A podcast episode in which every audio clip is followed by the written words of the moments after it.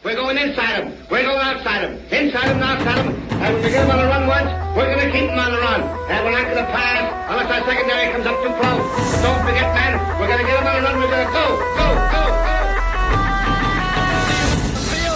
go. 31-24, Notre Dame is number one. Deep 10, he's under the 5, touchdown! Here goes Morrison, down the sideline. Can he go? Yes, he can! Touchdown, pick six, Benjamin Morrison. With the lead, Tyree! Whoa!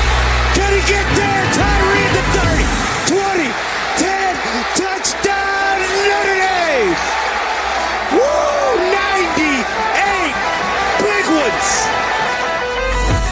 You ready, champ? I'm ready for this my whole life.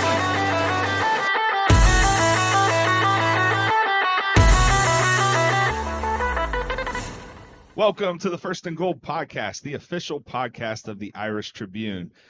I'm Nick Kramer, and as always, I'm joined by my co-host, Joe Kramer. Be sure you're checking us out at theirishtribune.com. Follow us on those socials at the Irish Tribune and at First and Gold Pod. And don't forget to rate and review and subscribe if you enjoy the show. We have a ton to talk about today. Mike Denbrock is coming back to Notre Dame. Huge win for the Irish. We have a bowl game coming up we're going to talk about. We just signed a top 10 recruiting class. A lot of exciting things going on here. With the Irish, but we wanted to start off, we wanted to switch things up this week. In segment one, we're going to start with your questions because we always enjoy your guys' questions. It kind of sets the tone for us. So that's where we're going to start today, but we'll have all that other stuff after as well. So Joe, go ahead and give us our first question. Let's jump to it. Let's jump into it, Nick. And yes, like you said, this is a great time to be a Notre Dame football fan right now. It's a lot of stuff going on, and definitely the positive trajectory is skyrocketing right now. So it's through the roof, man. Man, I'm giddy right now. I'm giddy. There's a lot of fun things that we can discuss, but I like jumping into questions because you guys get a lot of our discussion going, and it starts with Clutch Sports. And Clutch, we appreciate your follow and all the interactions you've had with us on Twitter. He asked, his first question is, what are your favorite moments from the group of players who are leaving? Nick, you want to take that one? Oh, man. This is a tough one. So guys we have leaving, Cam Hart, Joe Alt, Blake Fisher. Who else am I missing here? Or is that it? That's, you know, for guys that have, like, I would say significant moments. Okay, so we'll just mainly go with those guys. I'll start with Cam Hart. I mean, dude came in here as a wide receiver. You know, had to switch positions. He's battled injuries. Favorite moment, man, just watching him all year long. He's been really fun to watch. I mean, his game has progressed so significantly each year that he's been a starter. It's just been fun. I will say one thing, one of my favorite things about Cam Hart, I miss when him and Kyle Hamilton and those dudes did a podcast because that was a great listen. Yes, the garage. Yeah, Inside the Garage. Yeah. So that was always a great listen. So I'm going to go with that for my favorite moment of Cam Hart. What about you? Yeah, good question. Do you know what I've always loved watching Joe Alt. Joe Alt just has consistent and having some of those big pancake blocks in some big time games. You know, it feels like sometimes we feel like we relish on the bad moments, on things that stick out in our head. But, you know, over time, just the consistency that Joe Alt had at a game to game basis, season to season basis, and that tackle position was fun to watch. And I think Notre Dame fans are going to be, are going to have some fun during the draft process when, you know, Joe Alt's out there in the draft combine and even on draft day on that first day where he's going to be selected in the first round.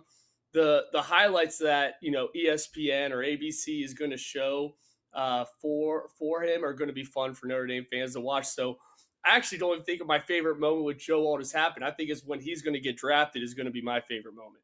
Yeah, man. The best thing about a guy like Joe Alt is you don't have to worry about him. Like, he's had that left tackle spot locked down since he's been there. And it's just been, it's been great not to have to worry about it. So yeah, coming in as a 3-star recruit, and you know, and just coming in as a tight end.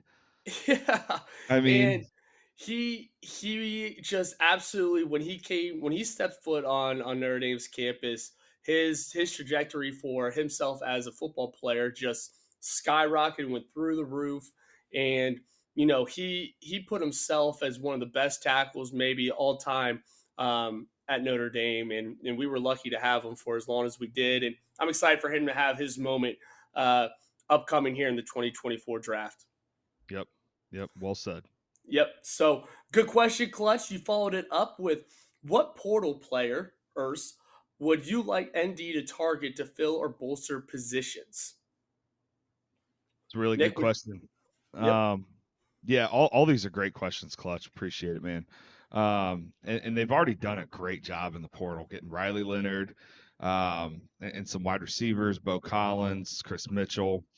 I would like to see them, RJ Oben's another one that they got. I'm real high on him. But I think I'd like to see the Irish go for one more wide receiver. They've had a couple on campus that, you know, didn't really pan out. But there is one to keep an eye on. His name's Jeremiah Hunter, that we've been hearing. He's out of Cal. So yeah, he's a very, very talented player. His 2023 stats, 62 receptions for 700 yards, 7 touchdowns. So the kid can play. So he's one to keep an eye on. I think one more receiver would really have our wide receiver room in a good spot. And then I'd love to see him go get another safety, man. Out of all the things on this roster, my main concern is safety. So what about you, Joe? And Nick, I'm going to piggyback off you. That's the room that I'm maybe most concerned about. And there's a lot of great things that we could talk about unit to unit. I love the wide receiver pickups in the portal so far. I think that obviously helps a ton with, you know, some of the losses that we had, and obviously the classes that, you know, ended up being misses. So I'm excited to see kind of where that wide receiver room goes. And yeah, they definitely have room to get another one, but the safety room is definitely something of concern of mine, that I'm wondering if, you know, Notre Dame's having a wandering eye on the portal. Yeah. Main reason being, you know, you lose Antonio Carter, you lose Ramon Henderson, you lose DJ Brown. So, and we still are unsure about Xavier Watts. Xavier Watts hasn't come out publicly yet to say that he's returned or not. Yeah. There's obviously speculation that he's leaning on the side of coming back, which would really help the room. It would be a massive, massive keep for the Irish. And I'm praying that he does. Like, Xavier, everything's aligning. The stars are aligning. Right. You know, let's make sure that we don't just absolutely decimate our safety room. But that is one thing, just depth-wise, that I would expect that Al Golden is looking to, you know, help out with maybe a portal addition. Yep, totally agree. All right, and next question from Clutch. And again, Clutch, we really appreciate your questions. And I think you've asked this question before we knew about the OC hire. But what's one thing on your ND football Christmas wish list? Nick, I'll let you take this one. So if we would have recorded this a couple days ago, it would have been Mike Denbrock. But right now, my Christmas wish list is for us to extend Al Golden, extend his contract. Yes. And actually keep him. You know, surviving the NFL offseason and the NFL coaching carousel is going to make me nervous, even if he does sign an extension. So my biggest thing, yes, a bowl win's going to be huge. Yes, you know, confirming guys like X Watts is going to be huge, and getting in the transfer portal. But my biggest one, if we can keep Al Golden for next year, be huge. What about you, Joe? Nick, you're hitting the spot on. We see eye to eye on a lot of things. We do. But I think it's just surviving the NFL coaching carousel, and it's just not Al Golden. I think there's going to be a lot of guys on our staff that may have an interest in going to the NFL, and they should. you know, obviously Mike Mickens. Mike Mickens has been an absolute stud, you know, on the defensive side and in our secondary. You know, obviously developing Sauce Gardner at UC. We have the Benjamin Morrisons. You know, we know how Notre Dame – Cam Hart. We know how we feel about our cornerback room, and Mike Mickens is a big obviously a main contributor to that, eyeing talent and developing talent. I think he could definitely, you know, obviously have a wandering eye, or the NFL have a wandering eye, you know, with Mike, you know, Deanna McCullough, you know, the running back coach. I think, you know, he's always wanting to kind of, you know, it's been speculation, but I think he's wanting to move up the ranks as a coach in college football or even NFL. He's had, you know, the taste of NFL and with the Kansas City Chiefs in the past. And I think he may, you know, have interest on the NFL side if he gets an opportunity that he likes. We could even go to O'Leary. You know, O'Leary, the development of Xavier Watts, you know, having one of the best defensive players, if not the best, awarded the best defensive player in all of college football, Xavier Watts, in his unit. There's going to be a lot of guys during the NFL carousel that I fear, you know, maybe pursued about NFL opportunities. And I just want Notre Dame to survive it. We lost Brian Mason last year, and I thought that was a huge hit to our special teams. I want Marcus Freeman to have stability within his coaching staff going into 2024. Lock these boys up, man. These boys up, extend out, whatever it takes. You know, that would be my Christmas wish list as we approach 2024. Maybe if Hartman buys him that Ferrari, you know what I mean? Yes, that would be whatever it takes, Nick. Just sign off. Whatever it takes, baby. Okay. I'm for it. But Clutch Sports, great question. And if this wasn't before, you know, when you asked this question, my 100% answer would have been Mike Denbrock. And I'm over the moon about that hire, but I know we'll dive in deeper on that. Yeah. On obviously Notre Dame's new OC moving forward here in the podcast. But thank you for your question, Clutch. All right. So Notre Dame Prime, appreciate you sending in a question. You could follow Prime at @Notre_Dame_Prime. He asks, Freeman seems to be embracing the go big or go home mindset in the player and coaches portal. Should expectations be higher in 2024 than in past years? Nick, I'll go ahead and take this one. Okay. I think this is a vital year for Freeman. Obviously, we could go into, you know, the history of Notre Dame coaches, that third year, that magical third year, being under your belt, you know, kind of getting the majority of your guys, including the coaching staff, as Prime mentioned, and in, you know, recruitment classes. I think it's not a make or break year. I'm firmly think that Freeman's doing a ton of great stuff, and he is such a great representative of the Notre Dame football program, but also just the university as a whole. He has gone above and beyond to connect with the university, you know, be a spokesman for the university. I would say supporting other programs, all that stuff. And then obviously on the recruitment trail, he's been a blazer. So all that stuff combined. However, it does matter what we do on the football field. And it does seem like he's got the veteran OC now. He's got the veteran DC that, you know, did a lot of great things in 2023.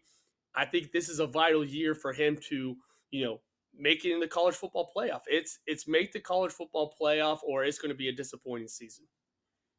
Yeah, and just to follow up on that, you brought up a lot of good points that I was going to hit on as well. But yeah, I absolutely think expectations should be higher in 2024. Like you said, it's year three. And, you know, it's getting to that point in Freeman's career where, you know, honeymoon phase is over. He's got his staff, like you mentioned. So the excuses aren't going to be there as much. You know, he's getting his guys in place. He's getting his talent on the roster, and he's getting settled in himself. And then on top of that, you know, with advancing to the 12-team playoff, expectation basically from here going out is playoff or bust. I mean, every year. So, yeah, absolutely. I think the expectations should be and are higher for 2024. And it's going to be fun to watch because I have a feeling Notre Dame's going to step up. And and hit those expectations. 100%. And I actually think, you know, if you fast forward to, if you look ahead into their 2024 schedule, we don't have to dive into it, you know, game by game yet, but, you know, the way the schedule plays out, I think it's, you know, a winnable schedule where we should be expecting, you know, a 10-win season at minimum. And you're hoping that that puts you into the college football playoff, you know, with their criteria. So I think we're both on the same page, and I think Notre Dame fans are kind of aligned with this as well. As, you know, you got your Riley Leonard, you know, experienced quarterback, you got your experienced OC, you got your experienced DC that's back again, hopefully with Al Golden. Right. You know, all these things are aligning for you to kind of get this done. You know, it's kind of put up or shut up, go big or go home, you know, that mindset. So we agree, Prime, and I'm looking forward to 2024, man. It's going to be an exciting year. Yep. All right. And Prime follows up with another question. He asks, when's a realistic timeline for Carr to be QB1 and Knight to be QB1 after Carr? Nick, I'll let you take this one, being the quarterback guru you are. I don't know about a quarterback guru. Armchair quarterback guru. Sure, we'll go that route. In my opinion, I love CJ Carr, man. I've loved him ever since they recruited him. I think his knowledge for the game is lights out. I think he throws a great ball. He's a great leader. So I've said this on other podcasts. Personally, I think after this year, Riley Leonard, you know, has his 1 year. I think after that, CJ Carr will win the job over a Minchie or Angeli. Now, again, that's just my opinion. That's just me speaking as a fan or whatever. So I'm going to say CJ Carr. I mean, he's looking to start in 2025, and then Deuce Knight. You know, we'll just have to see how it goes from there. But again, a lot can happen between here and there. I mean, there's so much time between now and 2025. But if I had to guess, he'll at least compete to start and be in the running in 2025. Joe, what do you think? Yeah, Nick, again, we see kind of similar things. However, I'm not giving up on Minchie quite yet. I think a lot of Notre Dame fans, sounds like including yourself, are – you know, obviously Riley Leonard's going to be the guy for 2024, right? He's going to be QB1. Carr's going to sit behind him as a freshman and kind of learn, you know, with, you know, talking to Gino on the sidelines, having more reps, etc. I love that he's already in a Notre Dame uniform here in December as they're going forward with bowl prep. And Nick, I don't know if you saw some of the video footage of practice, but man, Carr throws a pretty spiral. Man, I mean, it zips, it jumps off his hand. He does. And it's not like the, you know, I was joking with my dad, who's also a big Notre Dame fan, obviously your uncle Nick. And, you know, we would watch, you know, Tyler Buckner. And this is anything against Tyler Buckner, but he didn't have that crisp throwing motion. It was a little bit sidearmed. It was kind of like Phillip Rivers-esque, you know, and he kind of lined up to Drew Pine. Drew Pine kind of, you know, used a lot of his body. And, you know, seeing Carr throw it, you know, you can just see there's a difference, you know, between, you know, those guys throwing the ball and Carr throwing the ball, which gets me pretty excited, where I kind of almost want to jump the gun and say sophomore year is his. But for me, you know, realistic timeline, I think he is going to battle for it in 2025 for the position. However, I think Minchie's going to be, you know, the guy that has maybe a little higher ceiling, because he's going to have a little bit more college reps, a little bit more time in the weight room, a little bit more time that he's learned from Gino. But that's kind of the timeline. And man, Deuce Knight, I mean, I love this guy. The fact that we have a back-to-back of Carr and Deuce Knight, I mean, holy smokes. It's a good feeling, man. It's a good feeling. Man, it is a great problem to have, because athletically, you're talking about a guy's ceiling. I think Minchie's as high as Carr's as high. Holy smokes. This guy is a different cat. You know, he's posting on Twitter, doing windmill dunks. He's just a special athlete, runs like a deer. Mm-hmm. And he's able to throw the cannon of an arm, and he's got a cannon. So, I mean, he's going to come in and just be different. He, you know, Carr kind of has those QB qualities, but Deuce Knight is like a wildcat. Like, he's coming in, and I think, you know, Denbrock's probably looking at the situation that he's walking into saying, these are my quarterbacks. This is going to be my quarterback room for the next few years. This is going to be all right. I'm good with this. So it's Notre Dame fans should be excited all around, because wherever the chips fall, you're going to be dealing with some talented quarterbacks.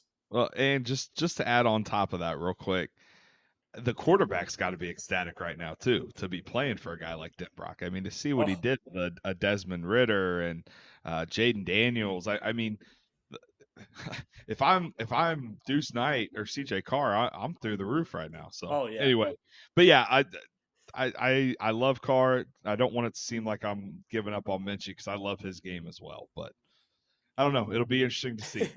It's a good problem to have. It's a good problem to debate, because these are all talented quarterbacks. And I do think, if we mentioned other podcasts, that this will be the last year that Notre Dame relies on getting a portal guy, because they're going to be pretty set in the quarterback room with the talent they have coming in and the talent that they're developing already.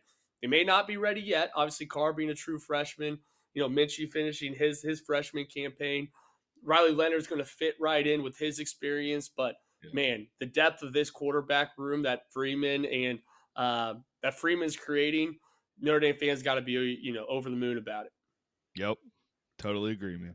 Yep. So, good question, Prime. I always like talking quarterbacks. And then his final question is: should guys like Thomas Harper, and others opted out of the bowl game? Nick, I'll let you take this one. So Harper did come out and announce that he is opting out. You know, I guess overall, big picture, my overall thoughts on it, like, my thoughts are, if you're a guy like Cam Hart, who has been so banged up throughout his entire career and still given so much to Notre Dame, I mean, he's a true Notre Dame man. I'm okay with you sitting out of the bowl. Same with Joe Alt. I mean, Joe Alt's is going to be a top 10 pick. He's going to be he should be the first tackle off the board. Totally okay with him not playing. Audric Estime, same thing. But when you get down to guys like Harper, and Harper had a great year, don't get me wrong, and he's going to play in the NFL, even though he's a little undersized. At some point, if you're not a first rounder or, you know, a day one pick, I kind of have the same attitude as Marcus Freeman. You know, finish what you started. This is a team sport. Get out there and play one more time with your guys. I know he didn't seem very happy with Hartman sitting out, and I get it. I thought Hartman would play in this game. I really did, and I thought he should have. But again, this is the day and age of college football, and I think you're going to see more and more of it as we go forward. What do you think, Joe? Yeah, Nick, I'm torn, and I'm more on the player side of this. And I know Thomas Harper, he's dealt with some injuries this year. He's missed a game or two. Yeah. You know, Sam Hartman, I could kind of sink, because, you know, Notre Dame, you know, it's no secret, they paid him a lot of NIL money to put on that Notre Dame uniform. And I'm sure the expectations with that money is, you know, to finish out the season. So I get that part. But, man, I just get flashbacks of Jalen Smith. Yeah. And, you know, with that Ohio State. Now, that Ohio State game meant a little bit more than, you know, obviously the bowl game that we're in. You know, that was a New Year's Six bowl. But, God, the amount of money Jalen Smith – now, I think he ended up getting it with, you know, medical cause and, you know, I think whatever the NFL did. And he was able to recuperate so much and make a little bit of a career with the Cowboys. And I think he's bounced around to a couple other teams since. But, man, those kind of situations break my heart. I know Michigan had a tight end, right? Was it Butt? I think it's Jake Butt, maybe, who got injured in a bowl game. Sounds right. And he was a projected first round tight end. And I understand. I mean, football is a violent game, and if you feel that you've done everything to kind of, you know, improve your NFL portfolio, and going out for another game is not going to improve or and all you can really do is hurt it at this point with an injury, then I could kind of understand, you know, wanting to, you know, opt out. I'm healthy right now. I don't need to play this game. You know, and here's my positive spin on this, Nick. You know, even with Sam Hartman not playing, as a fan though, you know, I don't have my money invested in Hartman as maybe Notre Dame does, or, you know, boosters or whoever the NIL money came from. But as a fan, I want to see what we get in Jelly. You know, what do we have in him? You know, I love for him to kind of have this, not a rough draft, but, you know, this dress rehearsal for the 2024 season for him to, you know, compete for, you know, maybe go against Riley Leonard to get that QB1 job in 2024. And if he balls out in Oregon State, he's gonna create a lot of discussion that, you know, maybe he is the guy over Riley Leonard. Now, I don't expect that to happen, but, you know, it's an opportunity for that young man, which I'm excited for, and it creates a pretty good storyline for Notre Dame fans to, you know, tap on their TV screens and tune in and watch. Same with the quarterback room. You know, who's going to fill in there? Well, obviously, we have Jordan Clark that's coming in from Arizona State that's rumored to kind of fill that spot. But, you know, maybe there's someone in the cornerback room that wants to show that could be their position in 2024. Obviously, we know the offensive linemen. You know, we have, you know, we're going to talk about this a little bit more as we talk about the bowl game prep. But, you know, from the rumors, Jagusa, you know, Tosh Baker and Emil Wagner are going to have their opportunities to kind of display what they can do at the tackle position for 2024. So it's a lot of good things that we could kind of project out by seeing this dress rehearsal here in about a week against Oregon State, that I'm excited to kind of see how our boys perform. Yeah, I think you brought up a lot of good points there, and you're right. And I guess let me add on to my point. If it was a New Year's Six Bowl, I'd be much more fired up about this. But with it being the Sun Bowl, I do get it. I do. So, yep. Yeah. And trust me, if it was a New Year's Six Bowl and Sam Hartman came, I'd be pretty ticked. Right. I'd be pretty ticked if we're playing. I don't know. You know, a Mizzou who had a great year. You know, I want us to go out and get that, because that takes another thing off, a monkey off Notre Dame's back with, you know, the chatter about them in big bowl games. So right. Yeah, that's kind of how I feel. But I'm also excited for the guys that get opportunities. I think it's going to be fun for us to dive into. And, you know, I'm sure that discussion will lead to a lot of hot spring football talk. Oh, yeah. Yep. So, all right. Well, great question. I love that question. Yeah, very good. So I'll jump to the next one. This is from Luke Elishoff. Luke, we appreciate you for always being a supporter of the Irish Tribune and the First and Gold Pod. You could follow Luke at McChuckles419. He asks, what is the going price tag for a top offensive coordinator? Is there such a thing as too expensive for Notre Dame? Obviously, I think a lot of this question may have been answered here recently, because Luke asked this on December 19th. So, Nick, you want to dive into some of your thoughts on the Denbrock hire? Yeah. So as far as going price tags, I mean, as far as I know, the highest paid offensive coordinator in college football is Riley at Clemson. And I think he's making a little over $2 million a year. I think Washington's offensive coordinator Grubb is making right around that as well. And I think that's kind of where we're at in today's college football. I think if you want to get your top offensive coordinator, you're going to have to pay around the 1.5 to 2 million a year to attract a guy and keep him. So I don't think there's any such thing as too expensive for Notre Dame. Notre Dame can afford Notre Dame can keep up with anybody as far as affording it. Now, as far as things being too expensive, Notre Dame's not just going to throw around money in like a way that, say, Texas A&M is. But if they see an investment that they think is valuable and that Marcus Freeman, you know, thinks is valuable, I think they trust Marcus Freeman. And if that's the guy he wants, I think they'll be willing to pay top dollar to get him. And that to me shows an administration that's backing their coach, which is awesome. Brings tears in my eyes, Nick. It brings tears in my eyes. I know, right? Never thought we'd see this day. No, so I don't think there's such thing as too expensive for Notre Dame, but I also think they're smart with their investments, as they should be. So, Joe? Yeah, we know Notre Dame has the money. You know, if you look up Notre Dame's endowment for 2023, Notre Dame's operating budget for the fiscal year of 2023 and 24 is $1.8 billion with a B. So it's a lot of money. Obviously, Notre Dame has a lot of money to throw around and, can definitely fund where they want to fund.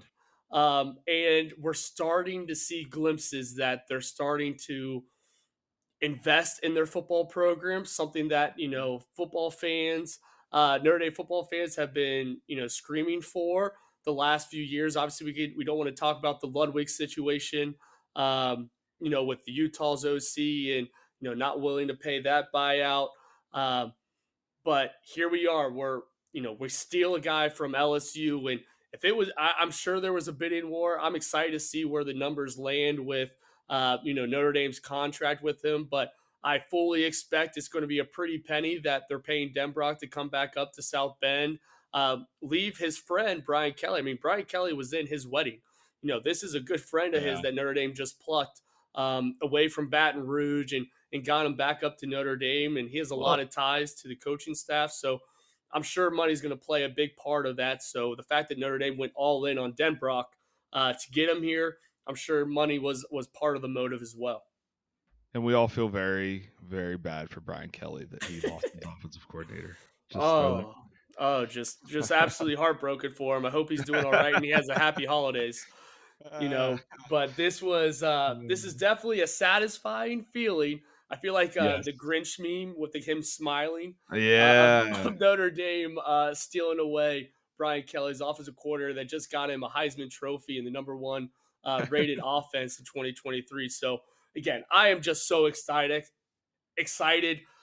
fired up about, the direction and glimpses and what we're seeing from the administration, obviously funding and telling Marcus Freeman to go get his guy and what we're doing in the portal, getting guys that aren't just graduate transfers, but actually getting guys that are in the portal that are good fits to Notre Dame. And, they're not holding the same academic standards that, again, I think these are great students, but, the whole, I would say, criteria for Notre Dame to go in the portal was to get a grad student. You could only go get grad students, but some of the portal guys that we've taken this year have not graduated yet. So, again, it's showing that we're adapting, right? Adapt Sometimes or die. You're changing, baby. Yep, where it's adapt, college football is adapt or die kind of mantra. Amongst college football and to catch up with the arms races that's constantly going on in the SEC, the Big Ten, et cetera. And Notre Dame is flexing their muscles that they're willing to adapt as well to make sure that they're putting out a competitive program, if not the most competitive program it can be at a high level. So I am just through the roof on what is going on in South Bend right now. Well said, Joe. I love it, man. I'm fired up too, dude. Hell, we were already talking on the group chat, like, ready for the spring game, baby. Like, let's get it. I'm 100% there. No questions asked. Yeah. It will be, and hopefully it doesn't rain as bad as it did last year. I want it to be a beautiful day. That was awful. Yeah. But, all right. And Luke follows up with another good question. He follows up, which would you prefer, proven experience or unknown possible genius regarding college offensive coordinator, pro offensive coordinator? So, I think what Luke's getting at here is what was your preference on the candidate search for Notre Dame and did Marcus Freeman hit it for you? I think it came down to two guys that were on both ends of that spectrum. You had Mike Denbrock, who was 1A. He's your guy with experience. He's done it before. He's been at Notre Dame before. He's done it at different places. And then I think the 1B candidate was Kirby Moore out of Missouri, and he's more of your young guy, kind of the innovative, very, very young, energetic, innovative type OC. And I would have been excited with either, but to me, it was very important, and I think it's going to continue to be important for Marcus Freeman at a place like Notre Dame. Surround yourself with guys that have done it a multitude of different places, have been in a multitude of different situations, and dealt with different types of players. I think a guy like Denbrock, you watch his offenses, he's, you know, people make the argument that the only reason they had the top offense this past year was because of Jaden Daniels. But to me, that's a lazy take. If you look back at Denbrock's career and what he's been able to do with, you know, guys that aren't even close to Jaden Daniels, and he still puts out a successful product. So great point. I think to me, it was very important to get a guy like Denbrock because of the experience, and they went out and they got their guy. So in this situation, that's the way I was leaning, but I would have been excited with Kirby Moore as well. Joe? Nick, this has been a home run hire. Like, what was plan A? And this was plan A, because, you know, don't make a plan B because it distracts from plan A. Marcus Freeman, you absolutely hit this one, man. over the green monster, into the river, into the streets. I mean, this was an absolute home run hire, because, you know, as Luke mentions, what do you prefer? Do you prefer to get, you know, an NFL guy, college guy, you know, young veteran? I want Marcus, because he has that moxie, that young moxie. He gets the players, you know, he wears the cool clothes. He's able to, you know, project this, you know, Notre Dame coolness. I don't know if that's even a word, Nick, coolness, but you know, that swag, I guess, that Notre Dame swag, you know, Marcus Freeman has that covered. But, you know, at the end of the day, you got to make sure the X's and O's are good. He doesn't have a ton of experience, obviously, on the offensive side of the ball. So what do I want? I want him to have a proven veteran offensive coordinator that's been in college football before. And this is what you get out of Mike Denbrock. He understands Notre Dame. He's been there before. He understands the type of man and or men that Notre Dame wants to recruit, the people that are surrounded in the football program. I think that's important stuff to kind of have background knowledge in, to kind of immerse yourself right away into the Notre Dame culture. Great point, because I don't think people, just to follow up on that point, Joe, because that was a really good point. He knows how to recruit guys to Notre Dame. He's done the recruiting pitch. He's been there twice in the past. You know, he was there under Ty, and then he was there under Kelly.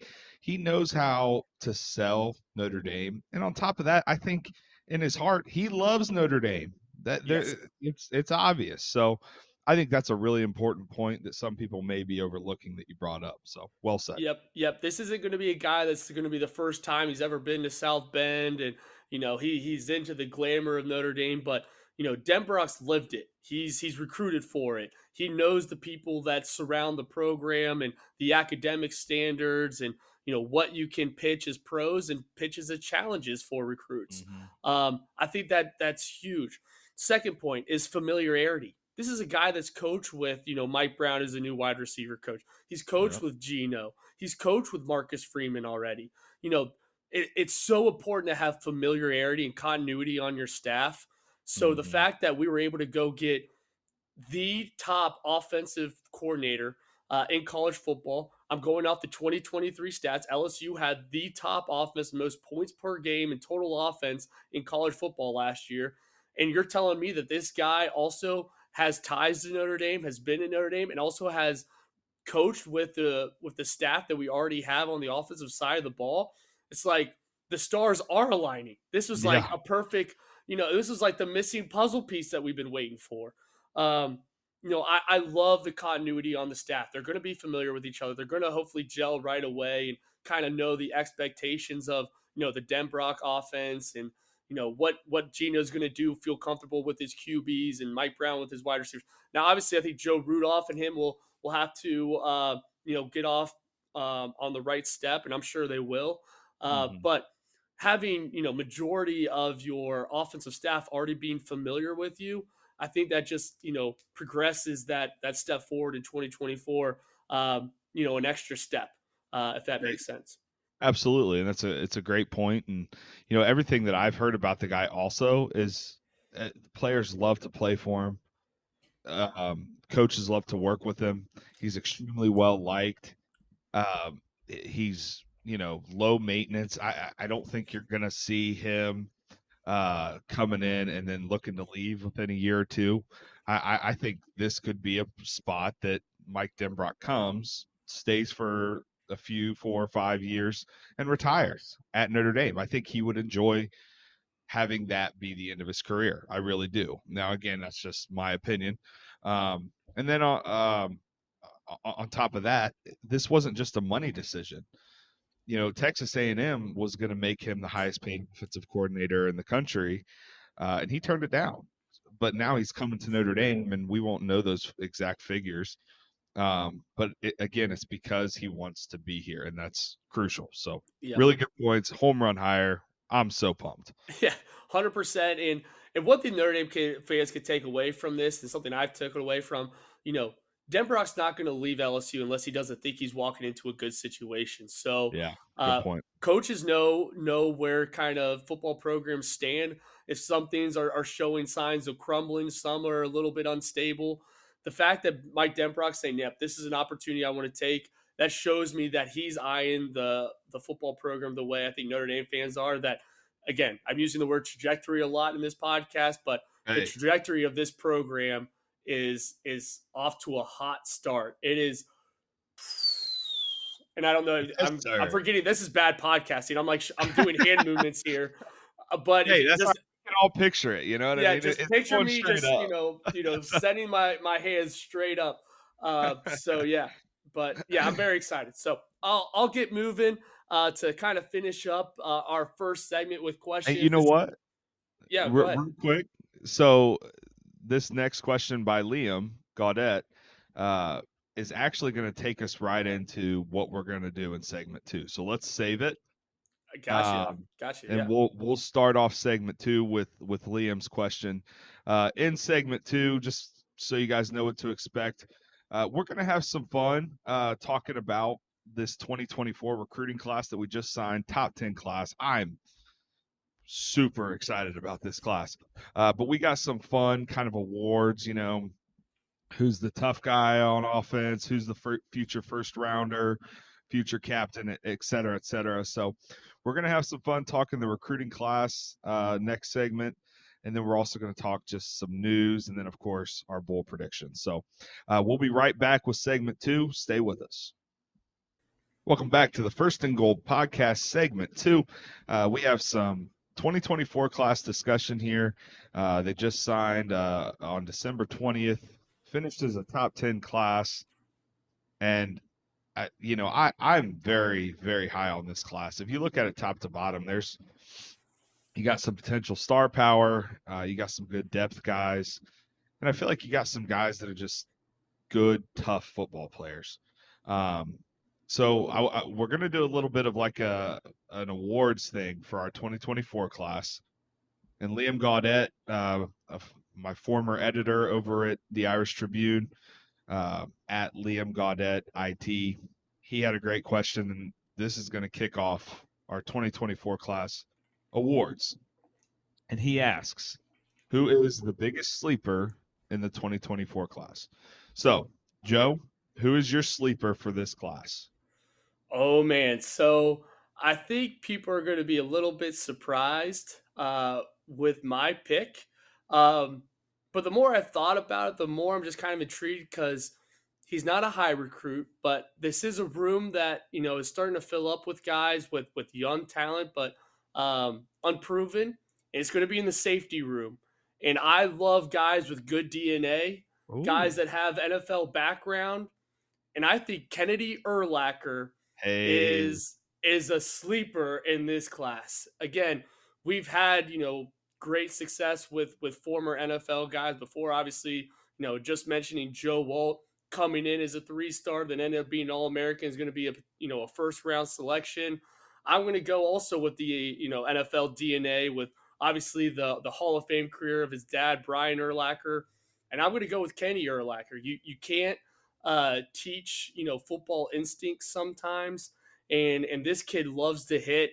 I think that Al Golden is going to find, you know, use his unique traits and use them in special ways where he could potentially shine as a Notre Dame defensive player. Now, not right away. I don't see it right away, but right. You know, maybe in his sophomore, junior, senior season where he can possibly blossom because, again, DNA is something that you can't teach, and I'm excited to see what he can transform once he hits the weight room.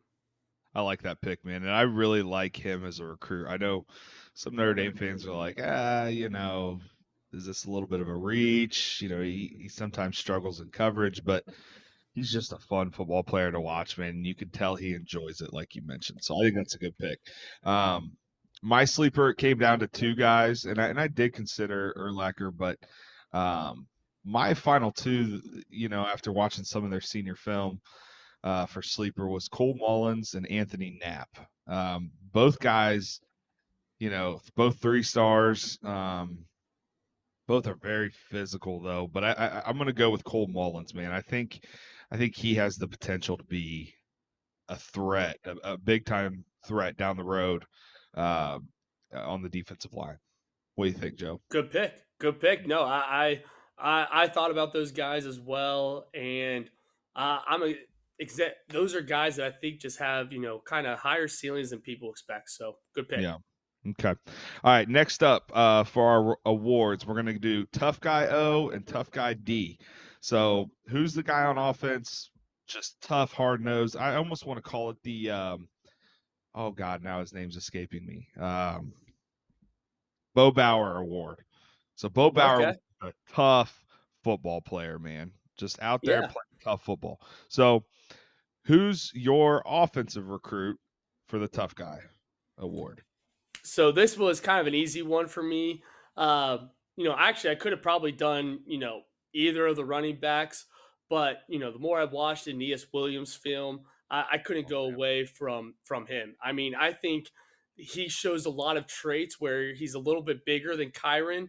But, you know, coming from the same state in Missouri, he has that kind of running, I would say, not trend, but kind of running – game style. Thank you. Running style that Kyron had, and he's not afraid to take on contact. And I love guys that are able to, you know, guys aren't hitting him back. If he gets, you know, hit, he's taking at least another extra 2 or 3 yards with him. And I love backs that, you know, kind of, you know, give compliment into our room, as obviously the Jeremiah Loves that we already have, and you know, the Justin Thurmans that are in the 2025 class that, you know, flash speed and athleticism. Aeneas Williams will go get that 1 yard when you need him. So I'm going to Aeneas. It's a good pick, man. I was watching some of his film just last night, and he is fun to watch, man. You talk about a speed guy, just electric on the field. So I think that's a great pick. And our running back tandem in general, this is the best running back tandem I think I've seen brought in a single class. I think both of these guys are going to be absolute studs. So I think that's a good one. My tough guy on offense, I'm going Anthony Knapp, dude. I watched his film. He's going to be a guard. He could probably play some tackle at the next level, but he is just so physical, and he is looking to finish blocks. There was multiple blocks on his highlight film. If you guys haven't watched it, be sure to go check it out, where he is taking dudes. It's like The Blind Side, where he just blocked all the way to the bus. Like, he's blocking guys like 3-4 yards out of bounds. So he's just a tough dude. He's not someone I would want to go up against. I feel like he kind of has that Quentin Nelson mentality in him, which I love in an offensive lineman. So that's my pick for tough guy on offense. I'll go ahead and give my tough guy on defense, and then I'll let you give yours. Yep. My tough guy on defense is Bodie Cahoon. He's another one, man. When he's on the football field, he's looking for contact. And I almost said Kennedy Urlacher here because he's that way as well.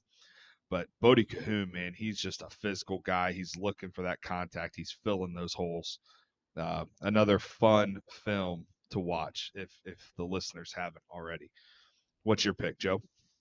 Yeah, so I'm going also I'm going to go on the defensive line here, and I'm going Sean Civolano, 6'1", 315 pounds. I know there were some questions about when Notre Dame took him, losing another recruit to Michigan, and, obviously rumors of that we kind of stepped away from that recruitment. And then, obviously Sean shortly followed with his commitment after we lost that previous recruit.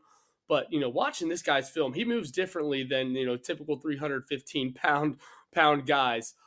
He has some athleticism to him, and being a tough guy, he's not afraid of contact. He's looking to create some chaos in the middle of that line for the offense. And I'm excited to see what he blossoms into once he hits, Notre Dame weight room and training, and, gets some, probably better weight on him, what he could turn out to be for Notre Dame's defensive line in the future. Really good pick, man. You're right. Not many guys that are that size have the feet and agility that he does. So I think it's a great pick. Okay. Next up, we have your best bet for a first rounder, and we're not going to go offense and defense. We're just going to pick one from the class. I have mine, Joe, but if you want to go first, you can, or I can lead it. It's Nick, you got it. You got this. All right. So there was a few options here. You got guys like KVA, you got guys like Cam Williams, CJ Carr, all, could project to that spot. But I'm going with Kirby Lambert here. His size is just different. He's the tackle out of Massachusetts. His finalist came down to Notre Dame and Harvard, so he's got that big brain, man. He's smart, but he's also tough on the football field. So he's got the size to be a first rounder. He's got the school and O-line U to project him there. I'm going with Kirby Lambert as a future first round pick. What's your pick? O-line U is going to continue with Kirby. I was very close to picking him, but then doing what I decided to do last second was just go to the most talented guy. NFL loves things that you can't teach, such as speed, agility, just athleticism. And that's our boy, Cam Williams. And, with the acquiring of Mike Denbrock, what he was able to do with those LSU wide receivers, neighbors who had a big year. And then obviously I expect our quarterback with the, talent we have in our quarterback room, Cam's going to be a focal point for this offense moving forward. And I think he's going to impact as a true freshman. So, I got to go Cam Williams, future first-round pick, the most talented wide receiver we've had since Michael Floyd. And I think this guy is going to be an absolute stud and hopefully possible Heisman candidate out of this whole class. Great pick, man. And I was close with him as well. He's exciting too, man. His film, he's fast. He's got great hands. He's the whole package. So I think that's a great pick. All right, next superlative. Who was the must-get player for us on offense and defense? And let's start on offense. Who was the one player Notre Dame had to get in this class? All right, I'll steal the offense, and I have one for defense too, but I'll steal my offensive guy here early, and that's CJ Carr. The most important position in football is the quarterback position, and CJ Carr is – going to elevate this QB room in a major way. And, this isn't a diss on, the previous quarterbacks that we've had, under, previous coaching regimens. But, this guy, stealing him away just from Michigan and kind of his ties to Michigan with his grandfather being Lloyd Carr. This was a must get because he has the QB talent. I love that we steal them away from Michigan and we get kind of one of their legacy guys. Yeah. And it's the most important position on the offense and including the defensive side. You can only go as far as your quarterback takes you, especially as we go into a 12-team playoff. You're going to need to have elite quarterback play to extend plays and make sure the ball is getting to playmakers' hands. He's the most important guy for the future of the program. Good pick, man. And I can't argue against it, but my pick for offense is going to be Cam Williams. Well, my thoughts and a lot of Notre Dame fans' thoughts on the wide receiver play this year. That room was hurting in a bad, bad way. So it was crucial for Notre Dame to go out and get a true number one wide receiver, and Cam Williams is that. So that's my pick. On defense, I'll go ahead and jump in and give my pick. I'm going to go – it's tough because I have a couple names written down here. But I'm going to go with this may be cheating, but the defensive end room. Bryce, I probably shouldn't do that. So do it. All right. So I'm going to go with the defensive end room. They had to get some guys that can rush the passer, and they did just that. Logan Thomas, electric. Bryce Young, electric. Cole Mullins, electric. They absolutely nailed that position, and they needed it, man. They needed to replenish at Viper and at strong end, and they absolutely A+ hit it. So, Joe, what's your defensive must-have? Had to get mine was Bryce Young, and just because of the legacy. But I just think this kid's ceiling is so high, and he's just scratching the surface. I can't wait to see what the weight room and the training can turn his body into. And if he's anything like his dad, holy smokes. We have a talented kid coming in. And also, like I just said on the offensive side, the most important position is quarterback. On the defensive side, the most important thing is getting to other, our opponents' quarterbacks. So, the development of our defensive line guys is going to be crucial. And I think Bryce Young has the highest ceiling out of all of them. So he was a must get, especially with, his dad being a legacy. Yeah, I think we're both on the same page on that one. All right, this next one's obviously very hypothetical, but out of the entire class, if someone were to score a touchdown, who do you think will have the best touchdown dance? Well, I know the one that probably has the biggest personality, and that's Carson Hobbs. So I got to go out of my alma mater, Moeller High School. Carson Hobbs, I know he has something dialed up. If he ever takes one to the house, a pick six, he's going to have something, whether it's a Sharpie in his sock and signing it, or having a cell phone in the field goal post and calling. So he's the next Chad Johnson, man. Oh yeah, he really is. He loves talking. He's a confident player, and that's what I love out of my cornerbacks. You got to have confidence. You got to feel like you're going to shut down anyone that steps on the field with you. And I think, what Mike Mickens is building in that secondary room and the talent and ceilings that he's getting in and developing, man, there's probably no other room on our team that I feel more solid about. That I'm just, they got dudes everywhere. And if one goes down, it's next man up. So, I'm extremely excited, and I've enjoyed following Carson and his recruitment and him engaging with Notre Dame fans and other Notre Dame outlets. It's been fun to watch, so I'm excited to see him in a gold helmet. No doubt, man. Well, I know Carson. I had the opportunity to interview him. That was a while back, but just a great personality, a fun kid. Very vocal, like you mentioned, and that's who I was going to pick as well. But, just to make it interesting and pick someone else, I'm going to say Logan Saldate. I can see him having that kind of personality to have a good touchdown dance. So, all right, next up, who's your best bet for future captain? All right, so, Nick, you may say, you cheated with the defensive line room, but I'm going to cheat here. And I'm actually going to go with a 2024 recruit, and that's Riley Leonard. Leonard, the portal guy. I think he's going to, follow suit with Sam Hartman, and he's going to have a C on his chest. He's got some big shoes to fill. I think Sam did an outstanding job, kind of understanding what it means to be a Notre Dame quarterback, setting the tone, being very mature. Obviously he had a lot of experience in years that he had, but I'm sure Marcus Freeman's challenging, Riley. Now, obviously this is all speculation, but he's challenging Riley that, Sam was able to come in and get the respect of his teammates right away. And I expect you to do the same. So if he's able to do that, I expect that C on his chest when we head to College Station. Leave it to Joe to wait until the second to last one to pick a transfer. I see you switching the rules up a little bit. Hey, if you look up 2024 football commits, he's listed. You're right. Touche.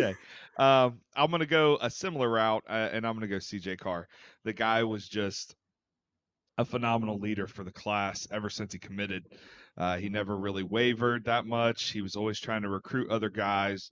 And he seems to have that. He seems to be a guy that other players follow and want to be around. So I'm going CJ Carr as my bet for future captain. And then last but not least, we have our most valuable recruit. And this could get a little bit redundant, but I wanted to add it on that, kind of like the MVP of the class. So, Joe, I'm going to let you go first on this. Who is your most valuable recruit? I'm kind of treating this as like my favorite recruit. Obviously, there's a ton of guys that you could say is like, you know, CJ's the most important position. You know, I did the cheating route with Riley Leonard. He's probably the most vital person in the program right now as we project our 2024 success. Let's leave out the transfers for this one. Yeah, and this is where I'm going with this one. Like, kind of my favorite, my one that I just kind of am, you know, kind of uber excited about, and that's KVA. KVA, I think, is, you know, he's not really slept on, but he's obviously rated, you know, in the top 100 nationally, but this guy has a lot of great football under him. He played at St. John Bosco, was a 4-year starter there. If you saw his speech when he signed his letter of intent, this is a guy that, you know, you can, you know, obviously project out to be a future Notre Dame captain as well. He's an impressive young man. He comes from an impressive family. You know, he shows that, he projects that, you know, he has great morals and values that he stands by. And the fact that Ohio State thought that they were going to flip him last second and were trying to make a last-ditch effort, and for him to, you know, kind of stick it to them and even throw out some trolling of wearing Ohio State clothes, et cetera. And then obviously sign with the Irish. He's my MVP recruit of 2024. I like it, man. And I agree with you. I think I had two names written down and he was one of them. I'm going to go on the other side of the ball. I'm going to go CJ Carr for a lot of the same reasons that, you know, you mentioned the must get on offense. You know, he's a leader. It's the most important position on the field. But I don't think you could go wrong picking either Carr or KVA. Both are going to be phenomenal players. So those are your superlatives for the 2024 class. That was fun. I enjoyed that. Yeah, that was fun. And I'm excited about this class, man. I think top to bottom, it's a very talented group. Well, they finished in the top 10. Sorry, go ahead. Top 10 class. And Nick, it was great that we didn't have to deal with any drama. There was literally zero drama.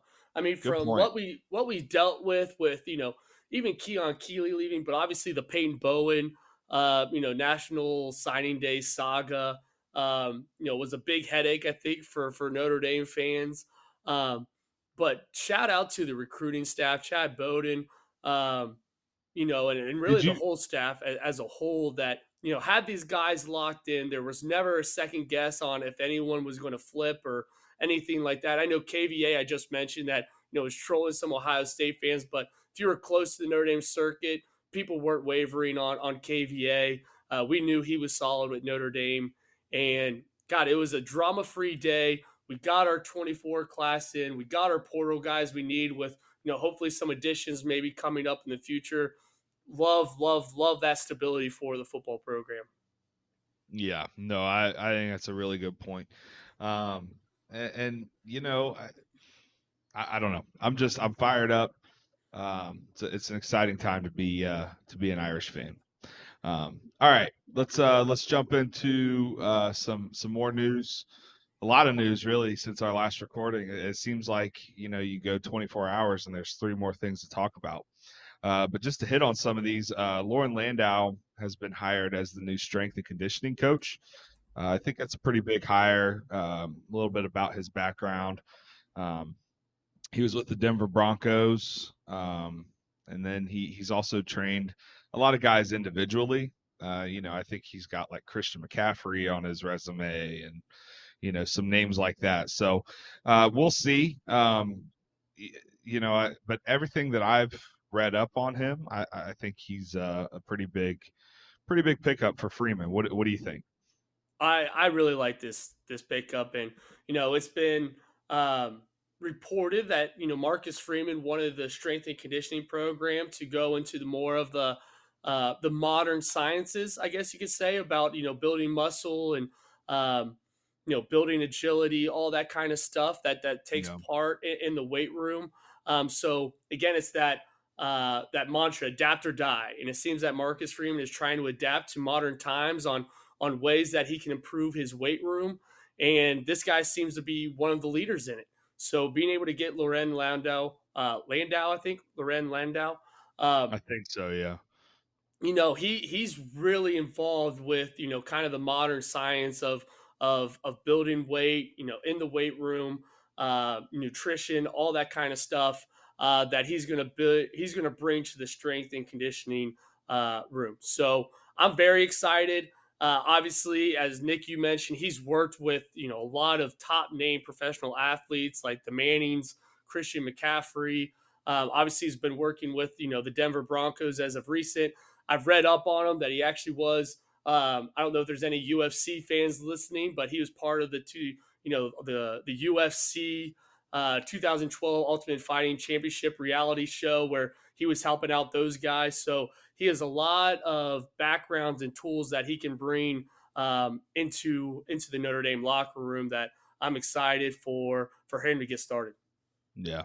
And I'm just glad they got that wrapped up and announced. To me, they had to have that done before the bowl game. Yes. Because after the bowl game, that's when you really get into the meat and potatoes of the strength and conditioning. So, yes, sir. Yeah, good hire. I think it's a good hire by Freeman. Now let's talk about some additions. Another addition to the staff, Mike Brown, was announced as the new wide receivers coach, coming from Wisconsin. He had a history of working with Marcus Freeman at Cincinnati. Joe, I'll give just some of my thoughts on this, and I'll let you give yours. Everything that I've heard about this guy, I think it's a great hire. I know people initially see, oh, he's from Wisconsin, another buddy hire for Freeman. I don't see it that way. I think after what happened with Chancey Stuckey, I think Marcus Freeman did a smart thing in getting a guy that he knows and can trust. And I don't care what area you're working in as a professional, when you have a guy that you can absolutely trust on your staff and he has a proven track record. I mean, this guy put in, guys like Alec Pierce and some other guys into the NFL from the Raiders. Yeah, Trey Tucker. So, I mean, to me, this is a good hire for Marcus Freeman. And I think it helps. Like we talked about earlier with Denbrock, it helps when you know what you're getting out of your staff and you guys can work well together. What are your thoughts on Mike Brown, Joe? Nick, you've hit it right on. I'm very happy with this hire. And again, I think this kind of goes into my Denbrock rant during the first segment is familiarity. And I don't see this as a safe move. I know, a lot of Notre Dame fans can spin that way, but Mike Denbrock coming into a new situation, from LSU going to Notre Dame, absolute home run hire. But, being familiar with Mike Brown and knowing how he's developed, and he has a track record that you mentioned, developing guys that weren't highly recruited. And now he's on a larger stage at Notre Dame where he can go out and get, the 4 or 5 star guys. UC wasn't doing that. It's hard to get, top recruits to get to Wisconsin, but they grabbed the CJ Williams, that Notre Dame really wanted from the transfer portal. I don't know if Notre Dame fans remember that name, but he was a recent commit, in the 2022 class, was it? Yes. Because then he was his 2023 year, or 2021 actually, I think, because then he had a year at USC, and then Mike Brown was able to get him over at Wisconsin. But, he was a highly rated kid. again, look at his track record. He's moved up the ranks. Yeah. He's earned his stripes. Marcus is familiar with them. Everything that I've read, he's a great guy. He's a great recruiter. He works hard. He's young.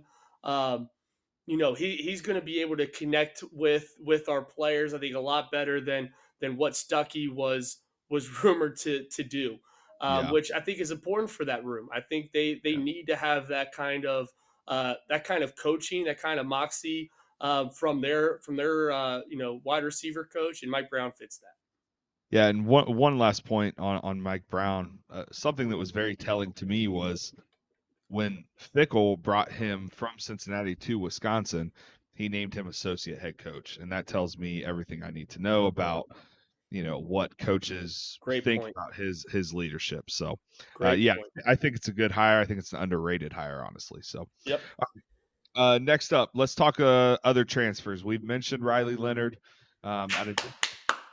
Hell yeah. Yeah. My boy. Yeah. We got RJ Oben. I'm a big fan of RJ Oben out of Duke as well. He'll be playing edge for us. And then we added a couple guys in the wide receiver room, Chris Mitchell and Bo Collins. And then the son of Ryan Clark from ESPN, Jordan Clark, is coming over from Arizona State. What are just a few takeaways about some of these guys, Joe, that you have? Well, I mean, the most important guy is Riley Leonard.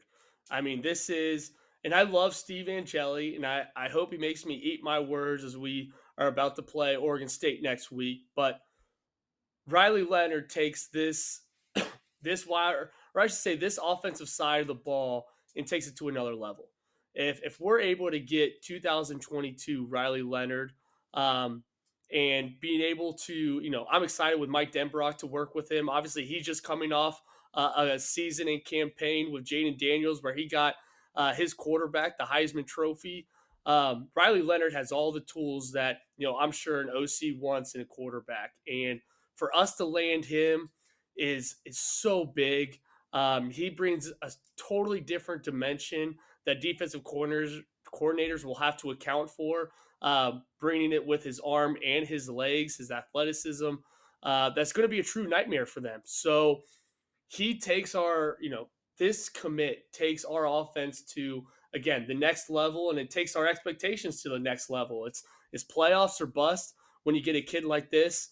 And obviously with the compliments you kind of get with him, with Chris Mitchell and Bo Collins to help out the wide receiver room, it kind of gets me pretty daggone fired up about what this offense could be, because I feel solid about our tight ends.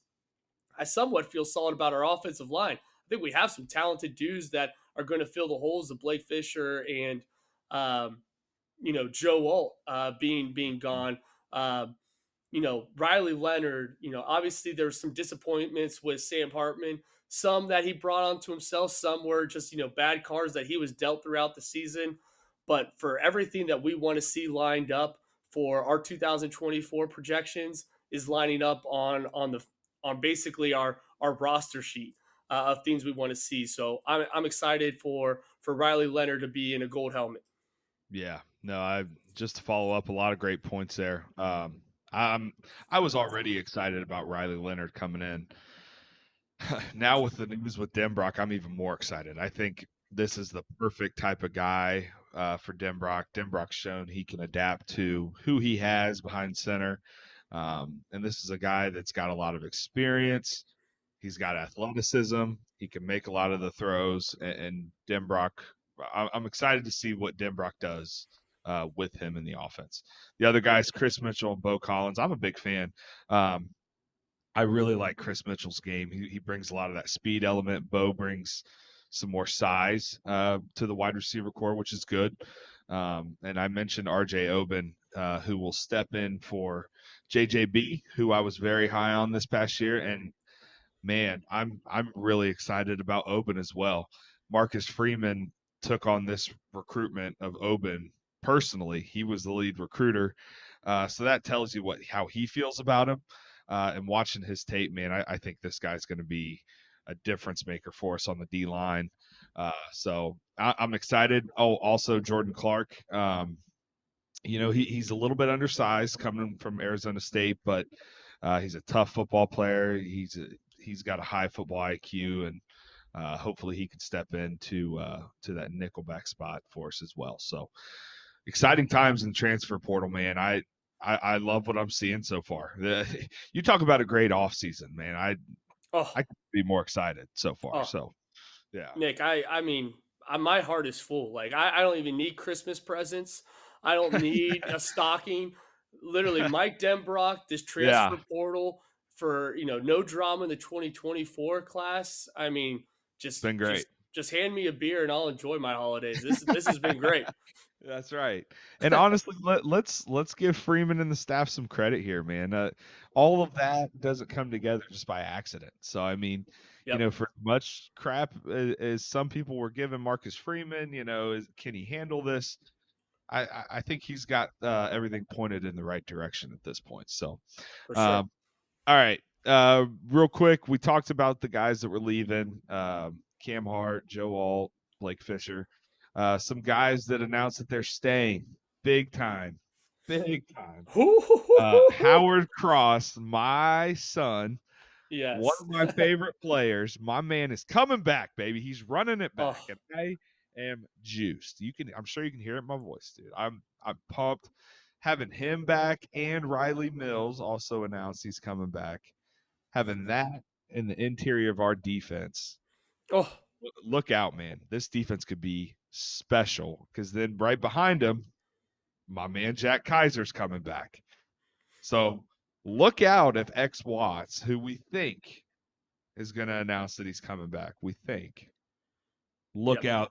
This defense could be top 5 in the country next year. They could be special. They could be special. And gosh, I mean, we literally get to keep the same interior line that we had last year with Howard Cross and Riley Mills. And then your backups are probably guys that, you know, if they did leave, we would have high expectations for. But, you know, when you have backup, you know, defensive line, interior defensive lines like Gabriel Rubio, and Jason Anye, and Donovan Heinisch, I mean, holy smokes. I mean, talk about just, you know, Al Washington's able to have some riches there, and the same with Al Golden. So if these guys are all able to take a step in their game, man, opposing interior lines from center to guard are going to be watching film thinking, oh, crap. Seriously. Oh, crap. How in the hell are we going to block these dudes? And I hope that opens up some opportunity, because, you know, you almost have to double cross. You almost have to double mill. So I do expect this to open up, you know, some one-on-one battles for our defensive lines and Viper, or defensive end and Viper positions, which I hope we were able to take advantage of. And I think getting the addition of RJ Oben, if we get anything like we got out of Jean-Baptiste, I'm going to be ecstatic. That would be a huge compliment to our interior. And I guess the other unit outside of safety that I'm kind of interested to see if anyone emerges is that Viper position. We have, you know, kind of, you know, a three-way. I say the job's kind of wide open, because Jordan Botello has been a little bit disappointing. I mean, a little bit. He has been disappointing this season. And there's been rumors that, you know, injuries kind of lagged him on this, but he's been trying to fight through it. Be interesting to see if anything kind of comes to form of that, you know, after the season's over. But from, you know, what we got out of the Viper position, you almost have to say, you know, that position is going to be wide open for, you know, that's not solidified to be Jordan Botello's next year as well. You know, could that be a Josh Burnham where he emerges as kind of that Viper position? Do they, you know, Boubacar. Yeah. I mean, there's a lot of guys that can, you know, see that Viper position as a potential opportunity for them to get on the field if they're able to win that job. And like I said, with the interior having so much experience and talent, you know, these guys are going to be crucial to get to the quarterback, because they're going to see a lot of or they're going to get a lot of priority in the interior line with their game plan. So if they get one-on-one battles, they got to win them for the defense to get to the quarterback without blitzing. Yep. Very well said, man. It's exciting times, man. And we're not just being homers here. Like, no, these are facts. Watch the film. These are facts. Right. Yes. Put on the film. Yeah. I love it. Exciting times. Now, let's jump into some bowl game talk. First one we want to talk about, peanut butter jelly time. Oof. He's getting the start. He is now QB1 until Mr. Leonard gets on campus. But we're going to take this in. So peanut butter jelly time, QB1, heading into the Sun Bowl. What are your expectations for Mr. Angeli? Oh, man, expectations. I hope he does well. I really do. It's obviously an ample opportunity for him to kind of solidify himself into the QB race for 2024 if he sees himself as, a potential starter in that position. Riley Leonard and I'm sure Marcus Freeman, they're not handing him anything. Obviously, the expectation probably is for him to win the job. But Steve Angeli has fought hard, I'm sure, in practice, has gotten a lot of reps where he wants to prove to this coaching staff and to, Mike Denbrock and to Gino that he is just as good as Riley Leonard in the offense that, we will have moving forward. And he's taking advantage of the opportunities that he had. Now, a lot of the credit, or I would say the hoopla, I guess you could say, the hype has been in garbage time. Would you say, Nick? So it's is this fool's gold? And the last time he was out on the field, he did throw an interception versus Stanford, correct? Yeah. Yeah. So it's kind of, hey, let's prove it. Prove it, Steve. Prove that you can be, kind of a power five starting quarterback. And I'll be rooting for him. I am rooting for him. Now, I expect Riley Leonard to obviously take the job, but I'm rooting for him to have a big day.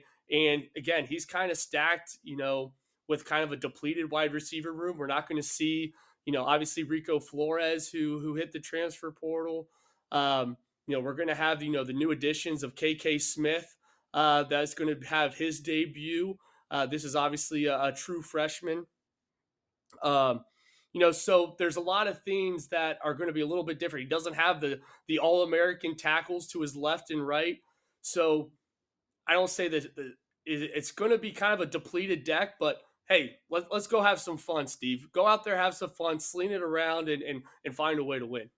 I'm with you, man. I'm rooting for the kid. I think he's a phenomenal young kid. I think he throws a great ball. And I hope he goes out there and lights it up. I really do. And I think he very well could. He's going to have all this time to prepare. Gino's going to be looking to, show his skill set. So I have high expectations for Angeli. And I don't know if you noticed, man, in the player interviews there before they went home for a short Christmas break, he's growing out a little bit of the beard. So, I mean, he's channeling his inner Hartman here. There we go. You know what I mean? So, yeah, we'll see what happens. But some other news here. Charles Jagasaw looks like he will get the start at left tackle. And then Tosh Baker and Emil Wagner still battling out for the right tackle spot. This is big, Joe. What are your initial thoughts on the new tackles that we're going to have for the bowl game and possibly next year? Obviously, Steve Angeli is going to be probably the focal point on the broadcast, and a lot of Notre Dame fans are excited to see kind of a new quarterback and what we have in Steve. But for me, I think the biggest storyline that Notre Dame fans need to check out is what do we have in our tackle position to replace Blake and Joe, because we have to make sure that we have guys protecting whoever QB1 is. Now, I expect Riley Leonard to be it, but, they got to make sure that these guys that are coming into this tackle position are going to be able to protect at a high level for this offense to be successful in 2024. So these are going to be their audition tapes, their dress rehearsal for them to kind of, take over these positions as Blake and Joe have kind of, solidified them for a season or two. So it'll be nice seeing new faces, new talent to kind of step into those roles. And I love seeing, Jagasaw, a true freshman that obviously has a huge ceiling, high expectations. He's an absolute behemoth of a man. So I'm excited to see how he moves at that left tackle position. And obviously Tosh Baker, he's a guy that, it feels like he's been in the Notre Dame football program forever. it's kind of like I'm excited for Tosh to finally get his moment to, you know, see if he can win the job for his final season at Notre Dame with, you know, I'm sure all the reps and weight rooms and conditioning, the things that he's gone through the last 4 or 5 years in the Notre Dame football program will be, you know, a tremendous opportunity for him. And then Emil Wagner, this is a guy that's kind of from my area and your area, Nick, played at Wayne. I remember seeing him and his basketball team at the district finals at the CentOS Center at Xavier. And, you know, one of the biggest – he's a stud. I mean, the way he moved his feet, and everyone's like, he's a tackle. I mean, he looked like almost a defensive end. He's kind of – he was slim in high school. And I know Notre Dame's been on him to put on weight, but this dude is an athlete. This is an absolute athlete. He is chiseled out. His arms are big, so he's not like the prototypical, I would guess, you know, Blake Fisher or Joe Alt kind of build. But this guy is strong as an ox. So I'm kind of interested to see how he plays, you know, at that right tackle position. What about you, Nick? Yeah, man, I'm excited to see Jagasaw. I was very excited about him when they picked him up. I don't think anybody saw him jumping in this quickly. But, you know, he's also a guy that's coming off of a knee injury. I mean, so for him to, you know, battle through an injury this young in his career, and he's pretty much already got the left tackle spot locked up, that tells me a ton of how Joe Rudolph and the entire staff feel about this young man. So I cannot wait to watch him in a game situation. And, man, you know, this could be the next Joe Alt. You know, Joe Alt started as a sophomore and locked it down. So we'll see, man. Very excited about Jagasaw. I'm rooting for a guy like Tosh Baker. I'm with you. I mean, you talk about a guy that could have been on the program years ago. And you talk about another mammoth of a man. That dude is humongous. When you're watching the player walk and you see everybody, and then you'll see a head sticking up. It's Tosh Baker. Like, the dude is massive. So I'm excited to see. Honestly, I wouldn't mind seeing both of them get some play at right tackle in this game. You know, it's not a spring game. It's still a real game, but see what you got in both of them. Get some tape on both of them and evaluate it then, because I'm excited about Wagner as well. Just hope he can put on a little bit more weight. So, yeah, it'll be exciting. O-line will be one to watch. I'm excited to see how the running backs perform without Audrick back there.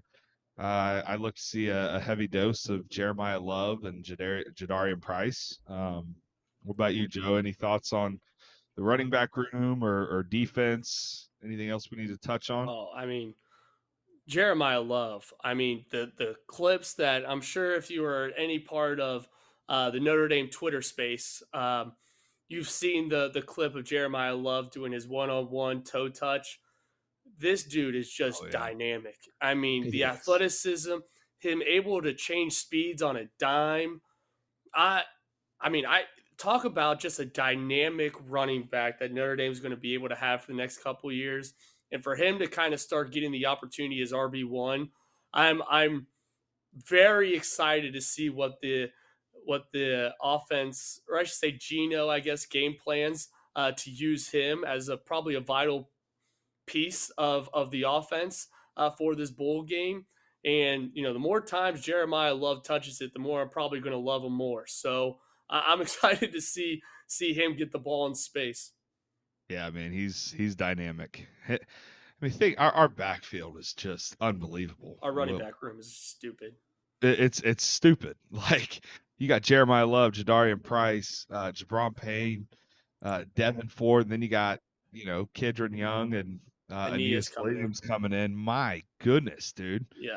We're getting back to the days of the 90s with, you know, I don't know. We've heard our dads talk about the loaded rooms with walkers and all that. Like, to me, this rivals that. So it's going to be exciting, man.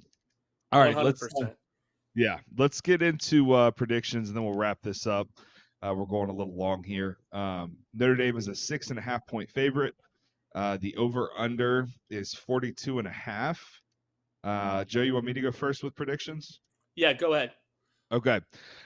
So this to me is a game that I think will be a little bit low scoring with, you know, both Oregon State's down to their third string quarterback. They had their two quarterbacks ahead of them transfer.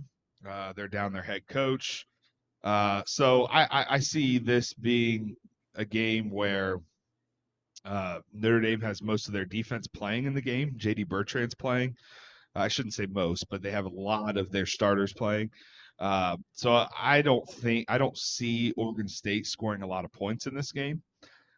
So I'm going to go with Notre Dame 31, Oregon State 10. So that has Notre Dame covering the spread and the over-under just hitting the under. So, Joe, what do you think?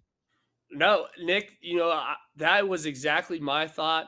But here's what I'm doing in my brain right now. I have been, and people have listened to the podcast, the worst gambler of all time.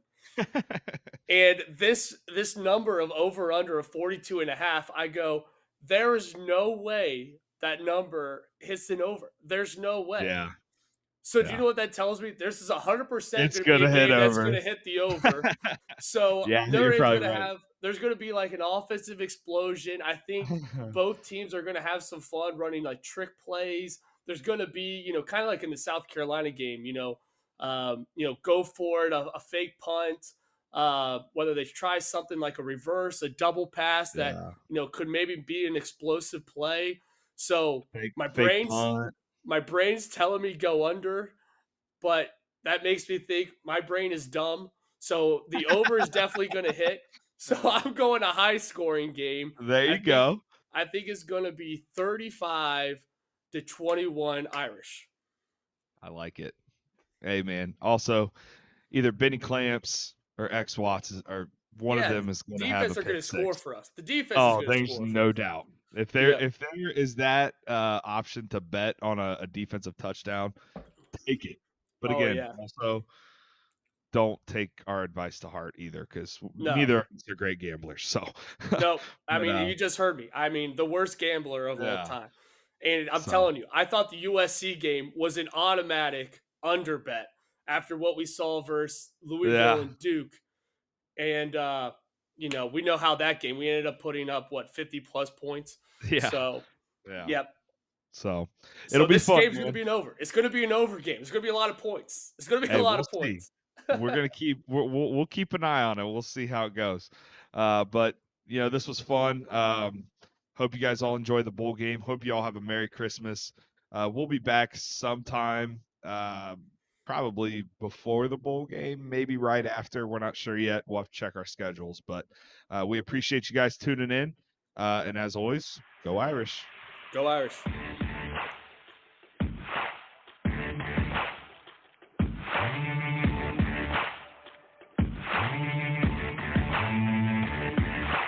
Thanks for listening, Irish fans. Please rate and review our podcast. We are available on Apple Podcasts, iHeartRadio, Spotify, Amazon Music, and Google Podcasts. Follow us on Twitter at First and Gold Pod, at Nick Kramer IT, and at Joe_Kramer_IT. And don't forget to check us out at theirishtribune.com and follow us on our socials at the Irish Tribune. Thanks for listening and go Irish.